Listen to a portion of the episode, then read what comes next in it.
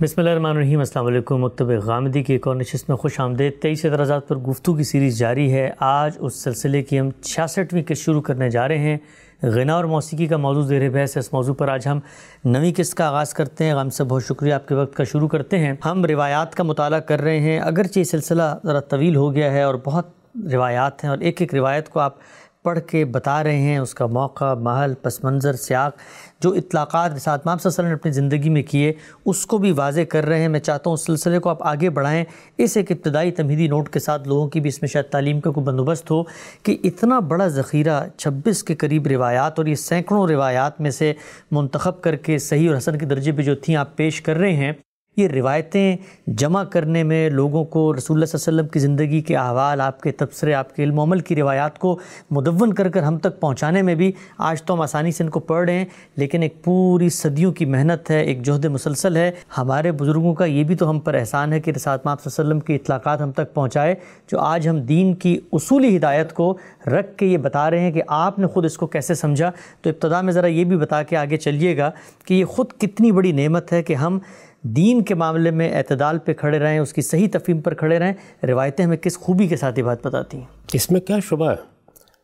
آپ اس کا تصور کریں کہ ایک ایسا دور ہے جس میں کوئی مؤثر مورخ نہیں ہے۔ آج کے زمانے میں تو واقعات ہوتے ہیں، شخصیات پیدا ہوتی ہیں، ان سے متعلق بہت سی معلومات ہمارے ہاں خود بخود ریکارڈ پر آ رہی ہوتی ہیں۔ اخبارات چھپ رہے ہیں، اب ریڈیو ہے، ٹیلی ویژن ہے اس وقت تو سوشل میڈیا اور اس طرح کے دوسرے بہت سے ذرائع بہت کچھ محفوظ کر رہے ہیں۔ لیکن اس زمانے میں جب ان میں سے کوئی چیز موجود نہیں تھی اور کوئی معاصر مورخ بھی نہیں ہے، ڈیڑھ صدی تک ہمارے ہاں کسی معاصر مورخ کا کوئی نشان نہیں ملتا۔ یہ روایتیں یعنی روایتیں لوگوں کے بیانات۔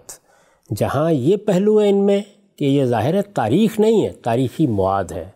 دوسرا پہلو بھی ہے کہ اگر یہ نہ ہوتی تو ہم کتنی بڑی نعمت سے محروم ہو جاتے۔ تو لوگوں نے ہمارے اوپر یہ احسان کیا کہ رسالت معاب صلی اللہ علیہ وسلم سے ملے، باتیں سنیں آگے لوگوں نے ان کو منتقل کیا، پھر ان سے جنہوں نے سنا، انہوں نے منتقل کیا۔ تو پہلی صدی ڈیڑھ میں یہ سارا مواد سامنے آیا ہے اور پھر وہ لوگ کہ جنہوں نے جب یہ محسوس کیا کہ اس میں تو لوگ باتوں کو بگاڑ بھی رہے ہیں، اس میں تو بعض موقعوں کے اوپر سیاق سباق نظر انداز ہو کے بات کچھ سے کچھ بن جاتی ہے، اس میں لوگ جھوٹ بھی بول رہے ہیں، اپنی طرف سے ملاوٹ بھی کر رہے ہیں، چیزوں کو اپنا رخ بھی دے رہے ہیں۔ تو پھر وہ جلیل القدر لوگ پیدا ہوئے، جن کے احسان سے یہ امت کبھی سبق دوش نہیں ہو سکتی کہ انہوں نے ان کی تنقید کی۔ اس کے اصول مقرر کیے، اس تاریخی ریکارڈ کو اس کے اندر اتر کر دیکھا، یہاں تک کہ آج ہم اکیسویں صدی میں بیٹھے ہوئے اس پوزیشن میں ہیں کہ ان کے کام کو سامنے رکھ کر رسالت معاب صلی اللہ علیہ وسلم کی نسبت سے بعض باتوں کے بارے میں یہ لوگوں کو بتا سکیں کہ یہ حسن اور صحیح کے درجے تک پہنچتی ہیں۔ ورنہ تو جو کچھ اس معاملے میں کتابوں میں لکھا ہوا ملتا ہے، اگر وہ سب کا سب لوگوں کے سامنے رکھ دیا جائے تو آپ حیران رہ جائیں گے کہ اس میں کس طرح کے موضوعات ہیں کس طرح کی داستان سرائیاں ہیں کس طرح کے قصے ہیں کس طرح کے سیاسی معاملات اور ان کے تعصبات ہیں انسان بالکل سرگرداں ہو کے رہ جاتا ہے۔ تو محدثین کا یہ بہت بڑا کام ہے اور اس کام کو ہمیشہ تحسین کی نظر سے دیکھنا چاہیے۔ ٹھیک ہم سے بھی نقطہ بھی واضح ہوا اور اس علم کی اہمیت کیا ہے اس کو بھی آپ نے اجاگر کیا۔ میں چاہتا ہوں سلسلہ کلام کو وہیں سے جوڑیں۔ غنا اور موسیقی کے حوالے سے ہم روایات جان رہے ہیں۔ رسول اللہ صلی اللہ علیہ وسلم سے منسوب وہ باتیں جو ہم تک پہنچی ہیں۔ کیا کہتا ہے ذخیرہ حدیث آگے غنا اور موسیقی کے حوالے سے؟ اس وقت تک ہم بائیس روایات پڑھ چکے ہیں۔ یہ اب تیئیسویں روایت پہ آپ کے سامنے پیش کر رہا ہوں۔ اس کا متن بھی اصلاً صحیح بخاری سے لیا گیا ہے۔ اور اس کا رقم ہے تین ہزار چونتیس۔ برا بن عظم رضی اللہ عنہ سے روایت ہے وہ کہتے ہیں کہ میں نے خندق کے دن نبی صلی اللہ علیہ وسلم کو مٹی کھودتے اور لوگوں کے ساتھ اسے اٹھا کر لے جاتے دیکھا ہے۔ برا بن عازب جلیل القدر صحابی ہیں۔ غزوہ خندق کے موقع پر جب رسالت میں آپ صلی اللہ علیہ وسلم بھی کام کر رہے تھے صحابہ بھی کام کر رہے تھے اس وقت کا ایک واقعہ سنا رہے ہیں۔ میں نے خندق کے دن نبی صلی اللہ علیہ وسلم کو مٹی کھودتے اور لوگوں کے ساتھ اسے اٹھا کر لے جاتے دیکھا ہے یہاں تک کہ اس مٹی سے آپ کے سینے کے بال تک چھپ گئے تھے۔ اچھا۔ اور آپ کے جسم پر بال بہت تھے۔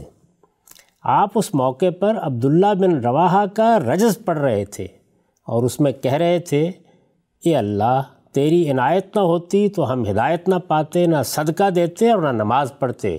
سو اب تو ہم پر سکینت نازل کر اور دشمن سے مٹبیڑ ہو تو ثابت قدمی عطا فرما۔ اس میں کیا شک ہے کہ دشمنوں نے ہم پر چڑھائی کر دی ہے؟ وہ فتنہ چاہیں گے تو ہم بھی مزاحمت کریں گے۔ بے شک دشمنوں نے ہم پر بغاوت اور چڑھائی کی ہے۔ جب وہ فتنہ چاہیں گے تو ہم مانے و مزاحم ہوں گے۔ پھر رسول اللہ علیہ وسلم ابینہ اصل رجز میں جو الفاظ ہیں پھر رسول اللہ علیہ وسلم ابینہ ہم بھی مزاحمت کریں گا کہ لفظ بلند آواز سے دہراتے جا رہے تھے۔ یہ جو اصل الفاظ ہیں وہ یہ ہیں کہ اللہم لولا انتا مختدینہ ولا تصدقنا ولا صلینہ انزلن سکینتاً علینہ و سب تک اقدام اللہ کینہ ان العداقت بغاؤ علینہ اذا ارادو فتنتاً ابینہ یہ وہ ابینہ ہے جس کے بارے میں انہوں نے کہا اور رسالت میں آپ صلی اللہ علیہ وسلم ابینہ ابینہ یرفع و بحا سوتا ہو یعنی بار بار یہ لفظ دہرا رہے تھے اور آواز بلند ہو رہی تھی۔ گویا خود رسالت میں آپ صلی اللہ علیہ وسلم نے یہ رجز پڑھا ہے۔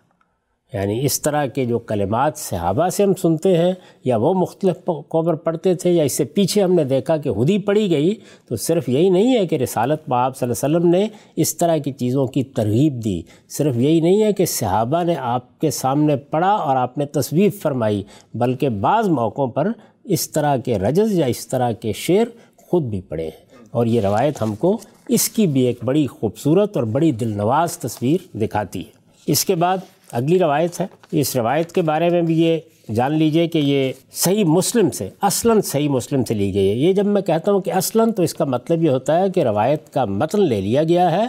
اس میں بعض جگہوں پر بعض دوسرے مقامات سے کچھ اضافے بھی کیے گئے ہیں۔ اور وہ بھی اس معیار پر پورے اترتے ہیں یا اس سے متعلق دوسری جگہوں پر ہوتے ہیں اس وقت لیے جائیں یعنی واقعہ ایک ہی ہے۔ یہ ایک ہی واقعہ ہے۔ اس روایت کا متن اصلاً صحیح مسلم رقم اٹھارہ سو دو سے لیا گیا ہے۔ اس میں دیکھیے یہ سلمہ بن الاقوا کی روایت ہے۔ وہ بیان کرتے ہیں، رسول اللہ صلی اللہ علیہ وسلم کی مائیت میں ہم خیبر روانہ ہوئے۔ یعنی ایک سفر کا واقعہ ہے۔ سلمہ بن اقوا رضی اللہ عنہ سے روایت ہے، وہ کہتے ہیں کہ رسول اللہ صلی اللہ علیہ وسلم کی مائیت میں ہم خیبر روانہ ہوئے۔ یہ رات کا سفر تھا۔ لوگوں میں سے ایک شخص نے عامر بن اقوا سے کہا، عامر، کیا اپنے کچھ شعر نہیں سناؤ گے اچھا۔ یعنی ظاہر ہے کہ یہ ذوق بھی موجود تھا، صحابہ فرمائش بھی کرتے تھے۔ سفر کو بعض اوقات آپ گزارنا چاہتے ہیں یا اس کی مشقت کو دور کرنا چاہتے ہیں یا اس میں کچھ دلچسپی پیدا رکھنا چاہتے ہیں تو اس میں گاتے بھی ہیں، شعر بھی پڑھتے ہیں۔ یہ ظاہر ہے کہ انسانی زندگی کے مختلف پہلو ہیں اور انہی تنوعات کے ساتھ زندگی میں حسن پیدا ہوتا ہے۔ تو انہوں نے یہ کہا، لوگوں میں سے ایک شخص نے عامر بن اقوا سے کہا، عامر کیا اپنے کچھ شعر نہیں سناؤ گے؟ عامر رضی اللہ عنہ شعر کہا کرتے تھے۔ یعنی رسالت پا آپ صلی اللہ علیہ وسلم کے زمانے میں یا آپ کے صحابہ میں جو لوگ شاعر تھے، ان میں حسان بن ثابت کا نام تو سب جانتے ہیں، عبداللہ بن رواحہ کے نام سے بھی لوگ واقف ہیں، بعض اور بھی شعراء ہیں جن کا نام روایتوں میں آتا ہے، انہی میں سے یہ بھی ہیں۔ عامر رضی اللہ عنہ شعر کہا کرتے تھے، چنانچہ وہ سواری سے اترے یعنی لوگوں کی فرمائش پر سواری سے اترے اور لوگوں کے لیے خود ہی خانی کرنے لگے۔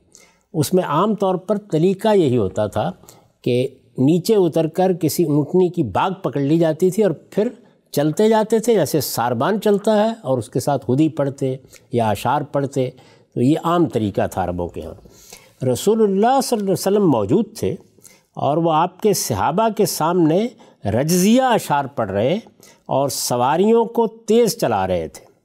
وہ اس موقع پر کہہ رہے تھے یا اللہ تیری عنایت نہ ہوتی تو ہم ہدایت نہ پاتے، نہ نماز پڑھتے اور نہ زکوٰۃ دیتے۔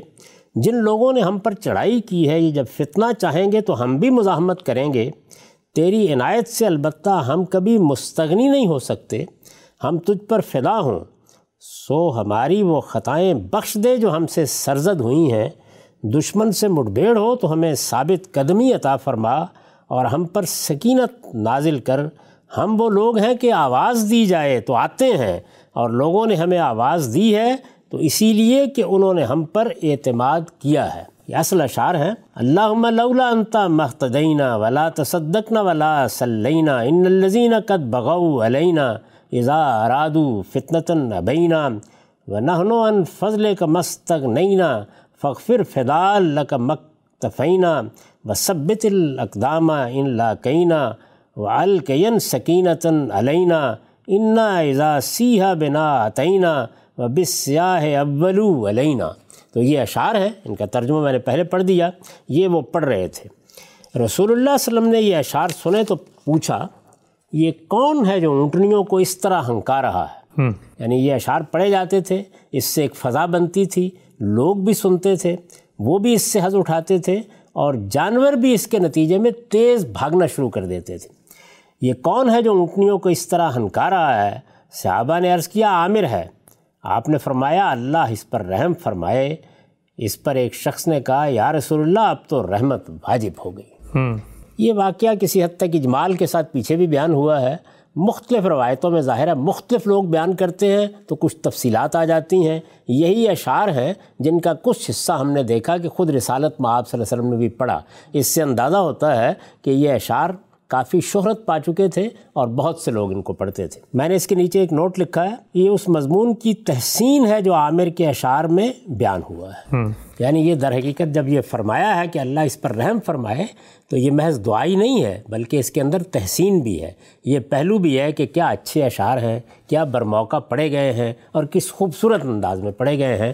تو رسالت آپ صلی اللہ علیہ وسلم نے یہ خود بھی پڑھے ایک موقع پر یعنی ان کا کچھ حصہ۔ اور جب یہ اس طرح پڑھے گئے تو آپ نے ان کی تحسین بھی فرمائی۔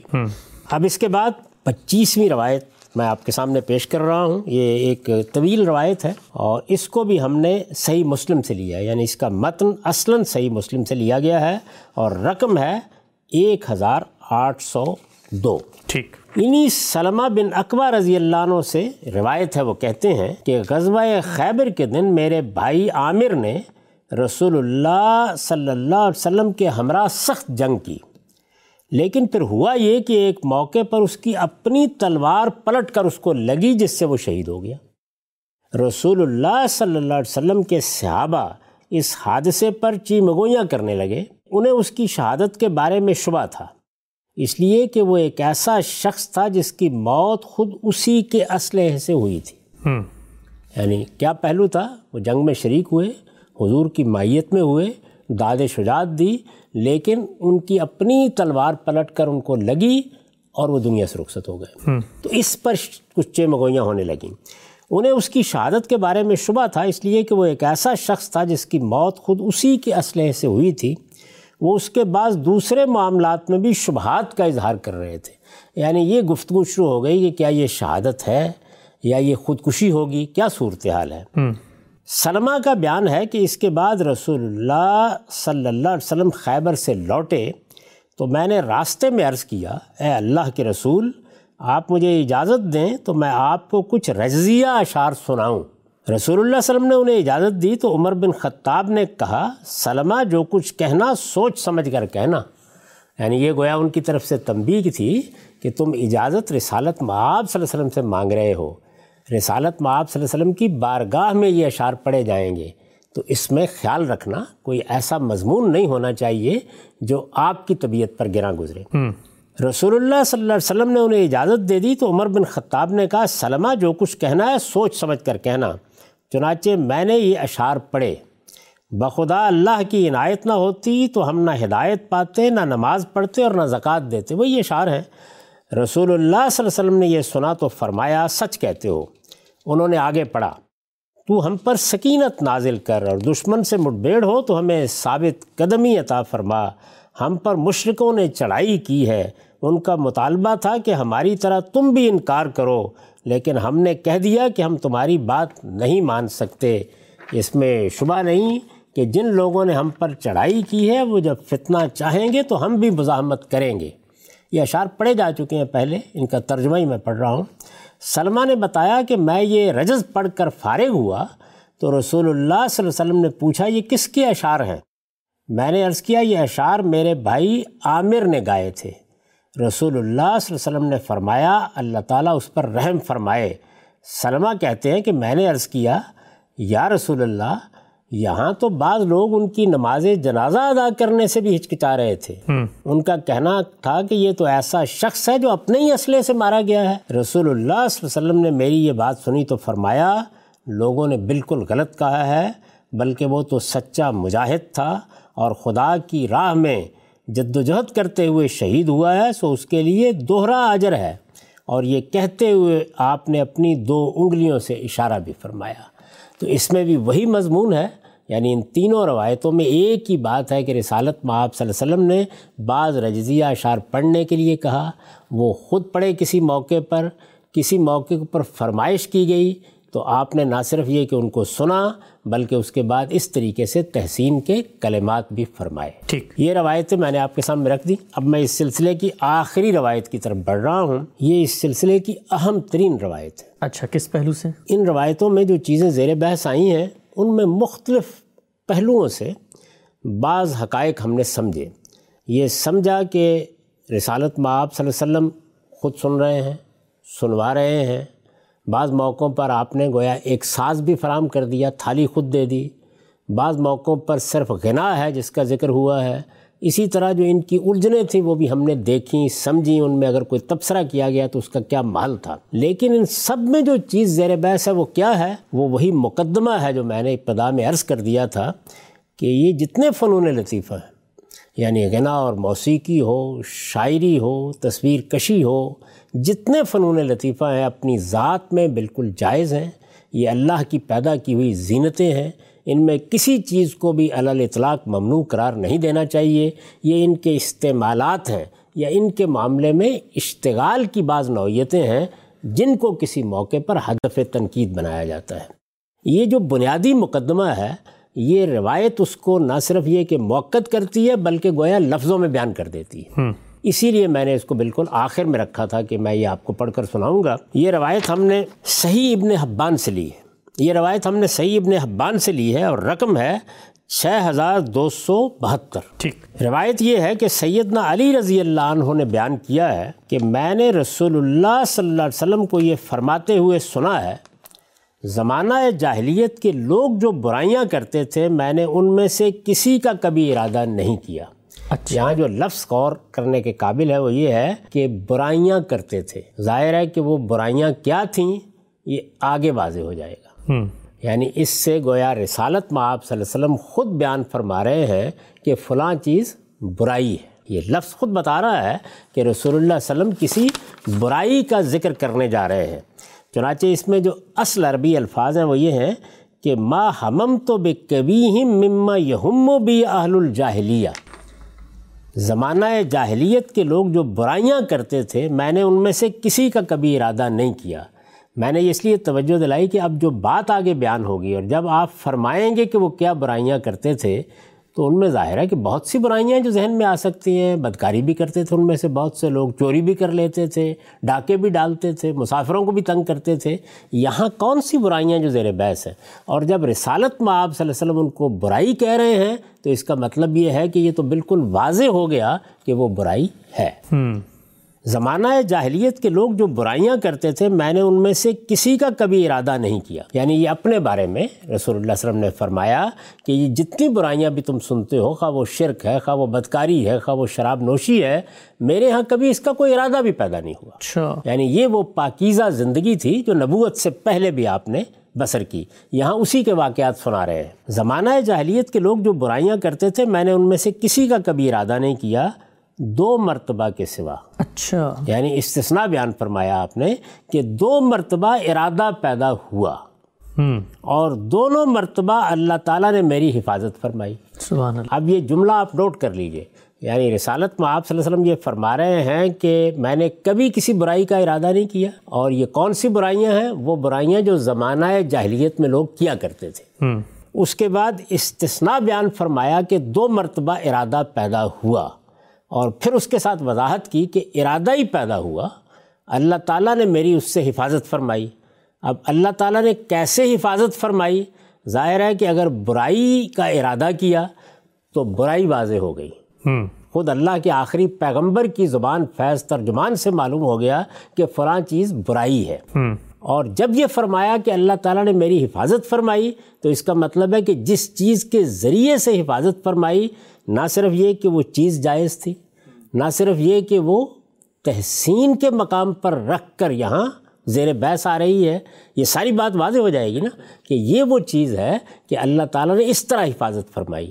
اور اس طریقے سے جس طرح کہ میں پہلے عرض کر چکا ہوں کہ خود رسالت معاب صلی اللہ علیہ وسلم کے طرز عمل سے یہ واضح ہو جائے گا کہ ان معاملات کو کس طرح اور کس زاویے سے دیکھنا چاہیے۔ بہت اہم بات۔ اچھا۔ فرمایا پہلی مرتبہ کا قصہ یہ ہے یعنی دو مرتبہ ارادہ فرمایا۔ پہلی مرتبہ کا قصہ یہ ہے کہ میں ایک قریشی نوجوان کے ساتھ تھا۔ اچھا۔ ہم مکے کے بالائی علاقے میں اپنے گھر والوں کی بکریاں چرا رہے تھے۔ یہ نوجوانی کا زمانہ ہے۔ پہلی مرتبہ کا قصہ یہ ہے کہ میں ایک قریشی نوجوان کے ساتھ تھا۔ ہم مکے کے بالائی علاقے میں اپنے گھر والوں کی بکریاں چرا رہے تھے۔ میں نے اپنے ساتھی سے کہا میری بکریوں کا خیال رکھنا تاکہ آج کی رات میں بھی مکے میں اسی طرح گزاروں جس طرح ہمارے نوجوان گزارتے ہیں۔ اچھا۔ ہمارے نوجوان گزارتے ہیں۔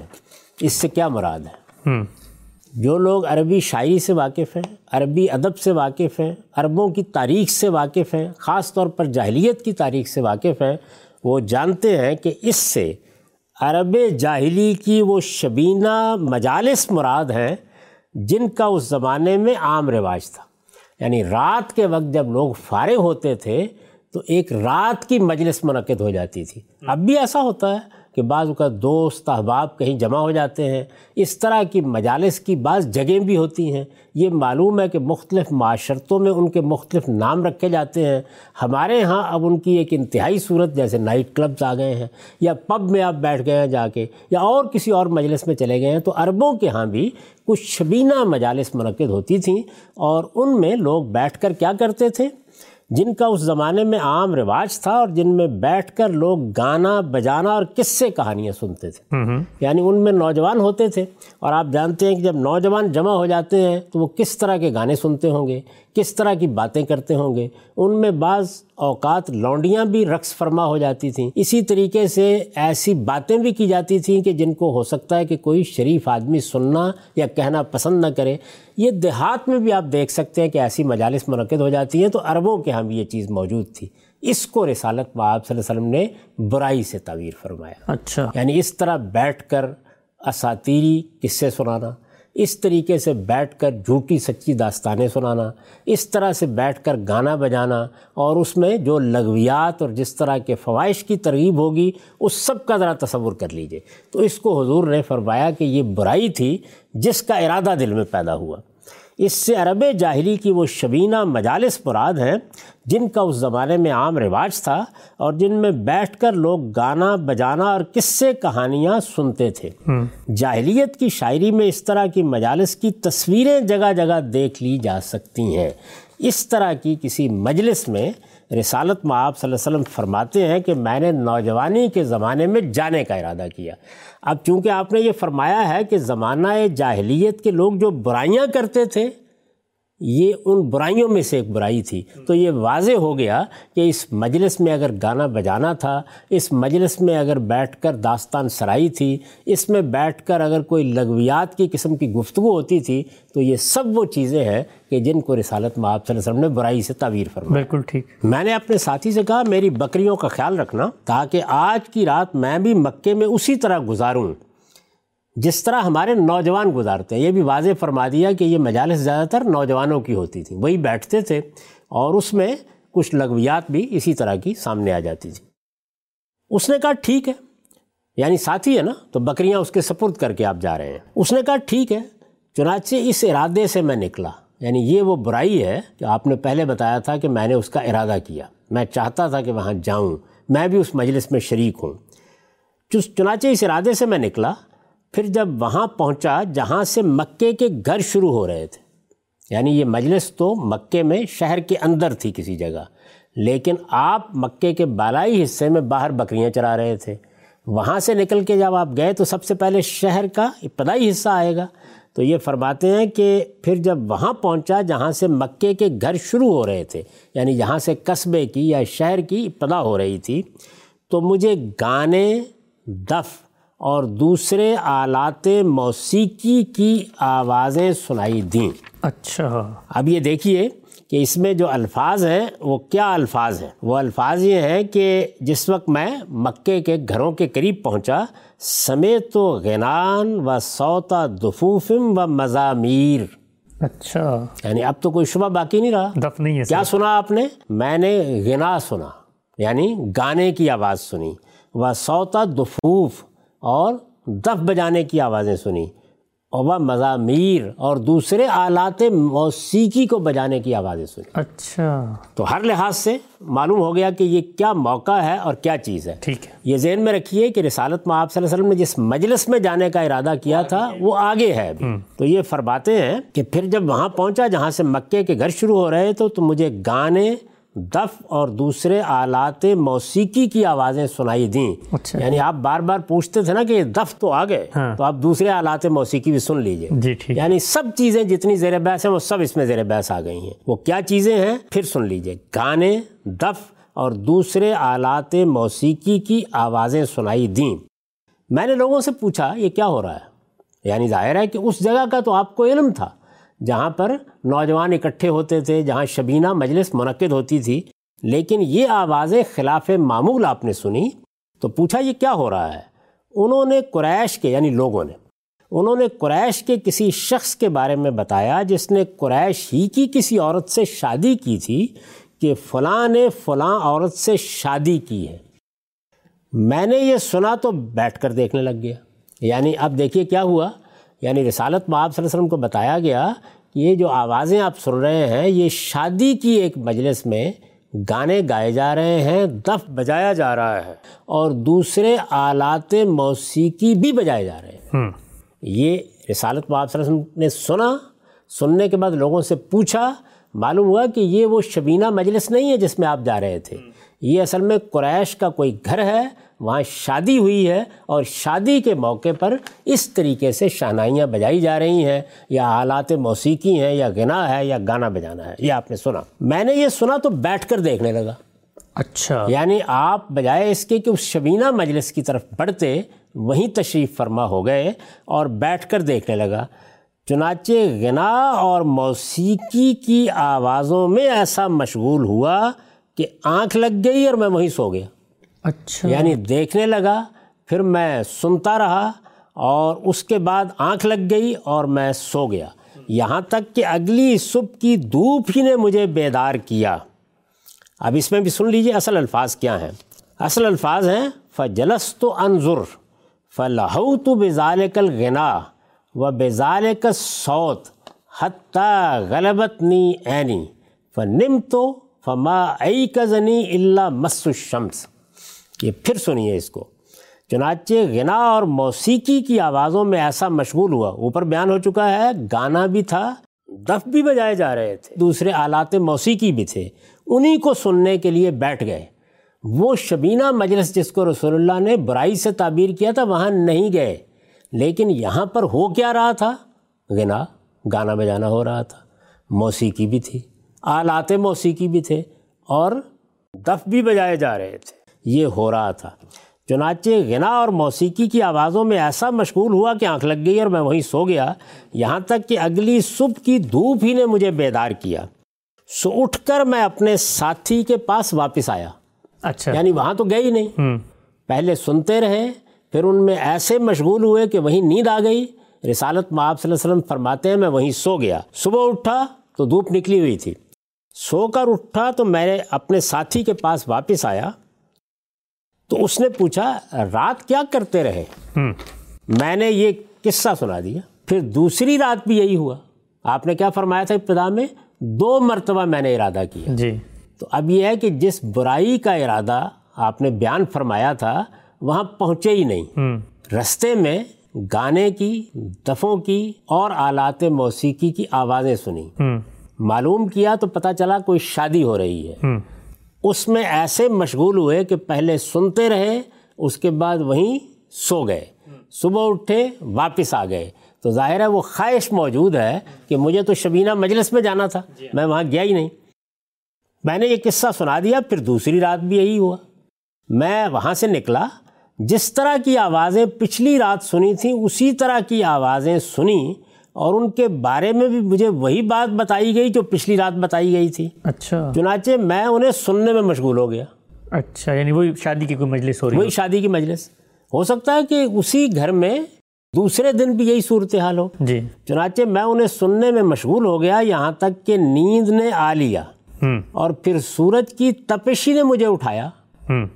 اٹھ کر میں اپنے ساتھی کے پاس واپس آیا تو اس نے پھر وہی بات پوچھی کہ رات کیا کرتے رہے؟ میں نے کہا کچھ بھی نہیں کیا۔ رسول اللہ صلی اللہ علیہ وسلم نے فرمایا بخدا اس کے بعد میں نے کبھی کسی ایسی برائی کا ارادہ نہیں کیا جو زمانہ جاہلیت کے لوگ کیا کرتے تھے۔ یہاں تک کہ اللہ تعالیٰ نے مجھے اپنی نبوت سے سرفراز فرما دیا۔ تو اب دیکھیے اس پوری روایت میں کیا بات معلوم ہوئی۔ اور وہ یہ کہ جس کو آپ نے برائی قرار دیا وہ نوجوانوں کی شبینہ مجلس تھی۔ گانا بجانا وہاں بھی ہوتا تھا۔ وہاں بھی قصے اور کہانیاں سنائی جاتے تھے۔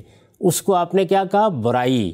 اور یہ جس مجلس میں رسالت مآب صلی اللہ علیہ وسلم بیٹھے رہے اس کو کیا کہہ رہے ہیں؟ اس کو کہہ رہے ہیں کہ اس کے ذریعے سے اللہ تعالیٰ نے مجھے اس برائی سے بچا لیا۔ یعنی اگر یہ حرام ہوتی تو پھر اللہ میاں اس حرام سے اس حرام سے کیسے بچاتے؟ اس کا مطلب یہ تو اللہ کی تائید ہوئی۔ دیکھیے اللہ کی تائید۔ اس کو آپ نے جن الفاظ میں بیان کیا وہ یہ ہے کہ کلتا ہما آسم اللہ ہما یعنی گویا میں جہاں جانا چاہتا تھا وہ برائی کی جگہ تھی۔ اللہ نے میری حفاظت کیسے فرمائی؟ میں جیسے ہی شہر کے قریب آیا میں نے جیسے ہی دیکھا کہ مکے کے گھر قریب آ رہے ہیں مکے کے شہر میں جس مجلس میں میں جانا چاہتا تھا وہ ابھی آگے تھی۔ وہاں میں نے موسیقی کی میں نے وہاں دف بجانے کی میں نے وہاں گانے کی آوازیں سنی اور ان کی طرف متوجہ ہو گیا۔ لوگوں سے پوچھا تو بتایا گیا کہ شادی بیاہ کی مجلس ہے۔ میں اس کو سنتا رہا دیکھتا رہا دونوں رات یہی معاملہ ہوا۔ اچھا دیکھیے پوری روایت جو ہے وہ ہر ہر چیز کو بالکل واضح کر دیتی ہے۔ کہ موسیقی ساز آوازیں دف گانا بجانا اپنی ذات میں کوئی ممنوع چیز نہیں بلکہ اس کے ذریعے سے اگر یہ صحیح طریقے سے ہو تو بعض اوقات اللہ تعالیٰ غلط جگہوں پر جانے سے لوگوں کی حفاظت کرتے ہیں۔ اچھا۔ میں نے اس پر لکھا ہے مطلب یہ ہے کہ جس طرح کی مجالس میں شرکت کے لیے گیا تھا وہ جو دو مجلسیں شبینہ یعنی شبینہ مجلسیں جن میں نوجوان بیٹھتے تھے، جن میں بےحودگیاں بھی ہوتی تھیں۔ مطلب یہ ہے کہ جس طرح کی مجالس میں شرکت کے لیے گیا تھا، ان تک پہنچا ہی نہیں۔ اور شادی کی کسی تقریب کا، شادی کی کسی تقریب کا ظاہر ہے کہ اس میں بےحودگی کا کوئی سوال نہیں تھا۔ اور شادی کی کسی تقریب کا گانا بجانا اور موسیقی سن کر اسی طرح واپس آ گیا ہوں جس طرح پچھلی رات آیا تھا۔ یہ رسالت معاب صلی اللہ علیہ وسلم کے ان الفاظ کی تعبیر ہے جو آپ نے اپنے ساتھی کو آ کر کہے۔ اس نے پہلی رات جب آپ رات گزار کر آئے اور صبح کے وقت تشریف لائے تو پوچھا کہ کیا کر کے آئے؟ تو یہاں پر بھی آپ نے وہی قصہ سنایا اور پہلی مرتبہ وہی قصہ سنایا۔ مطلب یہ ہے کہ جس طرح کی مجالس میں شرکت کے لیے گیا تھا، ان تک پہنچا ہی نہیں اور شادی کی کسی تقریب کا گانا بجانا اور موسیقی سن کر اسی طرح واپس آ گیا ہوں جس طرح پچھلی رات آیا تھا۔ یہ روایت بالکل سری ہے کہ گانا بجانا اور آلات موسیقی نہ صرف یہ کہ اصلاً ممنوع نہیں ہیں، بلکہ بعض موقعوں پر اللہ تعالیٰ کے ممنوعات کی طرف جانے سے روکنے کا ذریعہ بن سبحان اللہ۔ یعنی اس دنیا میں بہت سی چیزیں ہیں کہ جو فلوا کے گناہ کی چیزیں ہیں۔ بہت سی باتیں ہیں جو فلوا کے گناہ کی باتیں ہیں۔ بہت سے کام ہیں جو فلوا کے گناہ کے کام ہیں۔ انسان کے اندر جس طرح کی شخصیت انسان کو اللہ تعالیٰ نے دی ہے ان کی رغبت پیدا ہو جاتی ہے ان کا ارادہ بھی پیدا ہو جاتا ہے۔ بڑے سے بڑے لوگوں میں بعض اوقات پیدا ہو جاتا ہے لیکن اللہ تعالیٰ اس کی حفاظت فرماتے ہیں۔ اللہ تعالیٰ حفاظت فرماتے ہیں تو یہ ایسے بھی ہوتی ہے کہ آپ کہیں جا کے سو جاتے اور یہ ایسے بھی ہوتی ہے کہ اسی چیز کے کسی پاکیزہ معاملے میں مشغول ہو گئے۔ اچھا۔ اسی چیز کا کوئی پاکیزہ پہلو تھا جو اشتغال کا باعث بن گیا۔ اور اس کے نتیجے میں گویا حفاظت ہوئی۔ تو اس کو رسالت میں آپ صلی اللہ علیہ وسلم نے خود فرمایا کہ اس طرح اللہ نے میری حفاظت کی، چنانچہ دیکھ لیجیے کہ کلتا ہما آسمن اللہ منہما کے الفاظ میں رسول اللہ علیہ وسلم نے انہی میں مشغول رہ کر یعنی یہ کیا چیز تھی جس میں مشغول ہوئے؟ اس میں گانا بجانا بھی تھا، آلات موسیقی بھی تھے، لیکن اس میں کوئی لغویات نہیں تھیں اس میں کوئی بےحودگی نہیں تھی، ان میں، اس میں کوئی فواہش کی ترغیب نہیں تھی۔ اس میں جس طرح کی گفتگویں نوجوان کرتے ہیں بیٹھ کر، اس طرح کی کوئی گفتگو نہیں تھی۔ بلکہ شادی بیاہ کے موقع پر خوشی کے گانے تھے، اسی طرح کے گیت تھے۔ چنانچہ دیکھ لیجیے کہ کلتا ہما آسم اللہ من ہما کے الفاظ میں رسول اللہ صلی اللہ علیہ وسلم نے انہی میں مشغول رہ کر زمانہ جاہلیت کی بےحودہ مجالس میں شرکت سے بچے رہنے کو اللہ تعالیٰ کی حفاظت سے تعبیر کیا ہے۔ روایت سے واضح ہے کہ آپ نے یہ بات بے ست کے بعد فرمائی۔ کیونکہ روایت کے آخر میں رسول اللہ کیا فرماتے ہیں؟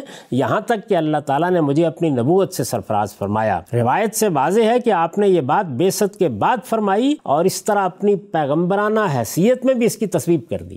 یعنی کوئی یہ اچھا۔ خیال نہ کرے کہ پہلے آپ کا کوئی پہلے کا تاثر ہے۔ یہ رسالت میں آپ صلی اللہ علیہ وسلم نبوت کے بعد بیان فرما رہے ہیں اور اس میں گویا ہر چیز پر تبصرہ کر دیا ہے۔ یہ بتا دیا ہے کہ موسیقی کی، گانے بجانے کی، گفتگوؤں کی وہ کون سی مجلسیں ہیں کہ جن کو برائی ہی سے تعبیر کرنا چاہیے۔ یہ بتا دیا ہے کہ گانا بجانا اور موسیقی اور اس طرح کی چیزوں کی وہ کون سی مجلسیں ہیں کہ جو ہر لحاظ سے بالکل جائز ہیں، جن میں اگر میں بھی شریک ہوا یا میں نے بھی ان کو سنا تو اس میں کوئی برائی کی چیز نہیں تھی بلکہ اللہ تعالیٰ نے ان میں مجھے مشغول کر دیا تاکہ میں اس برائی برائی سے بچ جاؤں۔ اچھا۔ یہ پوری تصویر آ جاتی ہے ہمارے سامنے جس کے بعد میں نہیں سمجھتا کہ کسی مزید بحث کی ضرورت باقی رہ جاتی ہے کہ یہ موسیقی اور یہ گنا جس پر ہم گفتگو کر رہے ہیں اس میں کوئی چیز بھی اصلاً ممنوع نہیں ہے۔ یہ در حقیقت وہ ماحول وہ حالات ہیں جن میں اس طرح کی کوئی مجلس منعقد کی جائے۔ اسی طرح سے وہ مضامین ہیں جن کو بعض اوقات ہم دوسروں تک پہنچانے کے لیے اس مؤثر ذریعے سے کام لیتے ہیں۔ ان پر نقد بھی ہونا چاہیے، ان کی طرف توجہ بھی دلانا چاہیے، ان سے لوگوں کو اگر روکنا ہو تو روکنا بھی چاہیے، ورنہ اصلاً ان میں سے کوئی چیز بھی ممنوع ہم صاحب یہ جو روایت آپ نے آخر میں پڑھی ہے، فیصلہ کن محسوس ہوتی ہے اور جس خوبی اور وضاحت کے ساتھ اس میں اس پورے مقدمے کو جو آپ نے شروع میں پیش کیا تھا دو دو چار کی طرح ثابت ہوتا ہے سوال میرے ذہن میں آ رہا تھا کہ یہ آپ نے آخر میں کیوں پیش کی؟ آپ اگر صرف ایک یہی روایت پیش کر دیتے شروع میں تو یہ جو ساری بحث کی جاتی ہے کہ قرآن مجید سے چلے ثابت نہیں ہے حدیث سے ثابت ہے، تو یہ تو ایک ہی روایت کافی ہو جاتی ہے اس کے لیے۔ یہ جو مجلس ہے، جس میں آپ اعتراضات میرے سامنے پیش کر رہے ہیں، اس میں میں اس چیز کا لحاظ رکھتا ہوں کہ پورے استدلال کا جائزہ لیا جائے۔ چنانچہ پورے استدلال کا جائزہ لینے کے لیے یہ ضروری تھا کہ جو کچھ قرآن مجید میں ہے، جو کچھ روایتوں میں ہے، وہ ایک نظر میں لوگوں کے سامنے آ جائے۔ وہ دیکھ لیں کہ کیا چیزیں ہیں جن کو بنائے استدلال بنایا جاتا ہے۔ اس کے بعد پھر آخر میں انہیں بتایا جائے کہ جو استمباد کیا گیا ہے، جو رائے قائم کی گئی ہے اور وہ محکمات کی بنیاد پر قائم کی گئی ہے۔ یعنی قرآن مجید میں حرمتوں کے اصول خمسہ کیا ہیں؟ اللہ تعالیٰ کا پیغمبر جب حرمتوں کو بیان کرتا ہے تو کس اسلوب میں اور کس طریقے سے بیان کرتا ہے؟ اگر کسی چیز کو حرام قرار دینا ہے تو اس کے لیے آپ کو کس طرح کے نصوص پیش کرنے چاہیے؟ یہ ساری تربیت ضروری ہے، اس لیے کہ جب تک ہم اس طرح سے دین کے اس سارے مواد کو دیکھنے کے لیے تیار نہیں ہوں گے، ایسی ہی صورتحال سے دو چار رہیں گے، جس کو ہم دیکھتے ہیں اور جس میں بعض موقعوں کے اوپر ایسی ایسی چیزیں دین میں داخل کر دی جاتی ہیں کہ جن کا دین میں ہونا، دین کے پورے تصور کو مسک کر کے رکھ دیتا صاحب، آج کی نشست کا آخری سوال گفتگو کو یہاں سمیٹتے ہیں۔ کئی نشستوں میں ایک ایک روایت زیر بحث آئی۔ پورے ذخیرہ حدیث کو ہم نے ایکسپلور کیا۔ آخر مجھے بھی بتائیے گا یہ جو آپ نے بتایا کل چھبیس کے قریب واقعات ہیں، سینکڑوں کتابوں میں آئی ہے۔ میں یہاں پہ یہ بھی عرض کر دوں کہ یہ پورا کام چھپ چکا ہے۔ غامدی صاحب کی ویب سائٹ پہ موجود ہے۔ حدیث پروجیکٹ کے تحت یہ کام ہوا ہے اور ایپ جو ہے وہاں پر بھی موجود ہے۔ لوگ اس کا وہاں مطالعہ کر سکتے ہیں۔ ہم ڈسکرپشن میں بھی اس کا لنک دے دیں گے۔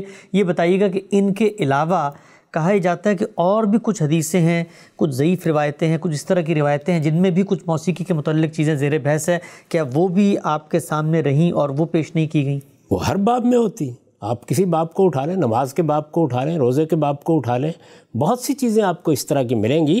لیکن میں پہلے عرض کر چکا کہ رسالت میں آپ صلی اللہ علیہ وسلم کی نسبت سے جب اس طرح کی باتیں بیان ہوئیں، تو ان باتوں میں بہت کچھ مبالغے ہوئے۔ بہت سی چیزیں اپنے صحیح مقام سے ہٹا کر بیان کر دی گئیں۔ بہت سی چیزوں میں تحریفات ہو گئیں۔ بہت سی ایسی چیزیں تھیں کہ جن میں لوگوں نے اپنے عقائد، اپنے نظریات، اپنے تصورات کی ملاوٹ کر دی۔ چنانچہ محدثین نے اس فن کو استعمال کیا جس کو ہم فن حدیث کہتے ہیں اور پھر اس کے اصول اور مبادی مرتب کیے اور اس کے تحت وہ قاعدے بنائے جن کو سامنے رکھ کر اب روایتوں کا انتخاب کیا جاتا ہے۔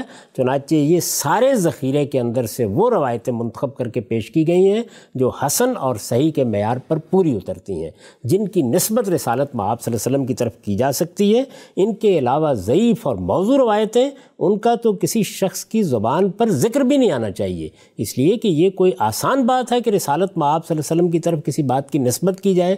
یہ جو روایتیں میں نے آپ کے سامنے پیش کی ہیں ان کے بارے میں مسلمانوں کے تمام اہل علم کا یہ متفقہ فیصلہ ہے ایک دو کے استثناء کے ساتھ کہ ان سے جو علم حاصل ہوتا ہے وہ ضن غالب ہے۔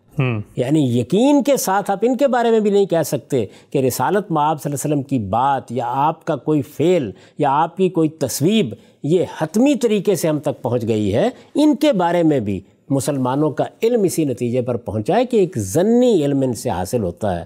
ایک گمان غالب حاصل ہو جاتا ہے کہ غالباً یہ بات رسالت معاب صلی اللہ علیہ وسلم نے فرمائی ہوگی، اس سے زیادہ کسی مقام پر رکھ کر ان کو بھی پیش نہیں کرنا چاہیے۔ کجا یہ کہ ضعیف اور موضوع روایتیں پیش کی جائیں اور رسالت معاب صلی اللہ علیہ وسلم کی نسبت سے ان کا ذکر کیا جائے، یہ کسی حال میں موضوع نہیں۔ اس سے پہلے بھی یہ بات پیش آئی ہے اور اب بھی شاید ہو کہ ہم جب روایتیں پڑھ رہے ہوتے ہیں تو وہاں ظاہر ہے کہ روایت پڑھی جاتی ہے، اس میں جو اصلاً متن جہاں سے لیا گیا، اس کا حوالہ دے دیا جاتا ہے۔ آپ نے بہت اچھا کیا کہ لوگوں کو بتا دیا کہ ہمارے ہاں سارا کام موجود ہے۔ اس میں جس طرح سے روایت کے ترجمے پر حواشی لکھے گئے ہیں، اسی طرح متن پر بڑے مفصل حواشی لکھے گئے ہیں۔ ان میں بتایا گیا ہے کہ روایت کہاں سے لی گئی ہے کن کن کتابوں میں ہے، کن کن صورتوں میں ہے، کہاں کہاں اس میں کوئی بیان کے اختلافات ہیں، وہ سب چیزیں وہاں بیان کر دی گئی ہیں۔ اگر لوگ سچے علم کے طالب ہیں تو وہ ان سب کو وہاں دیکھ بھی سکتے ہیں۔ صاحب، میں جزاکم اللہ خیر کہوں گا اس موقع پہ نو قسطیں ہو چکی ہیں، غنا اور موسیقی کا یہ موضوع، اس پر آپ کا نقطہ نظر قرآن مجید کا استدلال کیا ہے؟ وہ مقامات جو قرآن کی آیتوں سے موسیقی کی حرمت پہ پیش کی جاتے ہیں، ایک ایک زیر بحث آئے اور اس کے بعد پورے کے پورے ذخیرہ حدیث کو ہم نے طالبانہ طور پہ آپ کے ساتھ ایکسپلور کیا اور دیانتداری سے جاننے کی کوشش کی کہ خود رسالت ماب صلی اللہ علیہ وسلم کے علم و عمل کی روایات اس باب میں کیا کہتی ہیں، صحابہ کرام کا اس وقت کیا ہے؟ نشست یہاں پہ مکمل ہوتی ہے، وقت ہمارا پورا ہو گیا ہے، لیکن اگلی قسم میں انشاءاللہ کچھ ضمنی سوالات، لوگوں کے اشکالات اس پوری بحث کو سمیٹتے ہوئے وہ بھی آپ کے سامنے رکھوں گا۔ وقت ختم ہوتا ہے، اب تک آپ کے وقت کا بہت شکریہ۔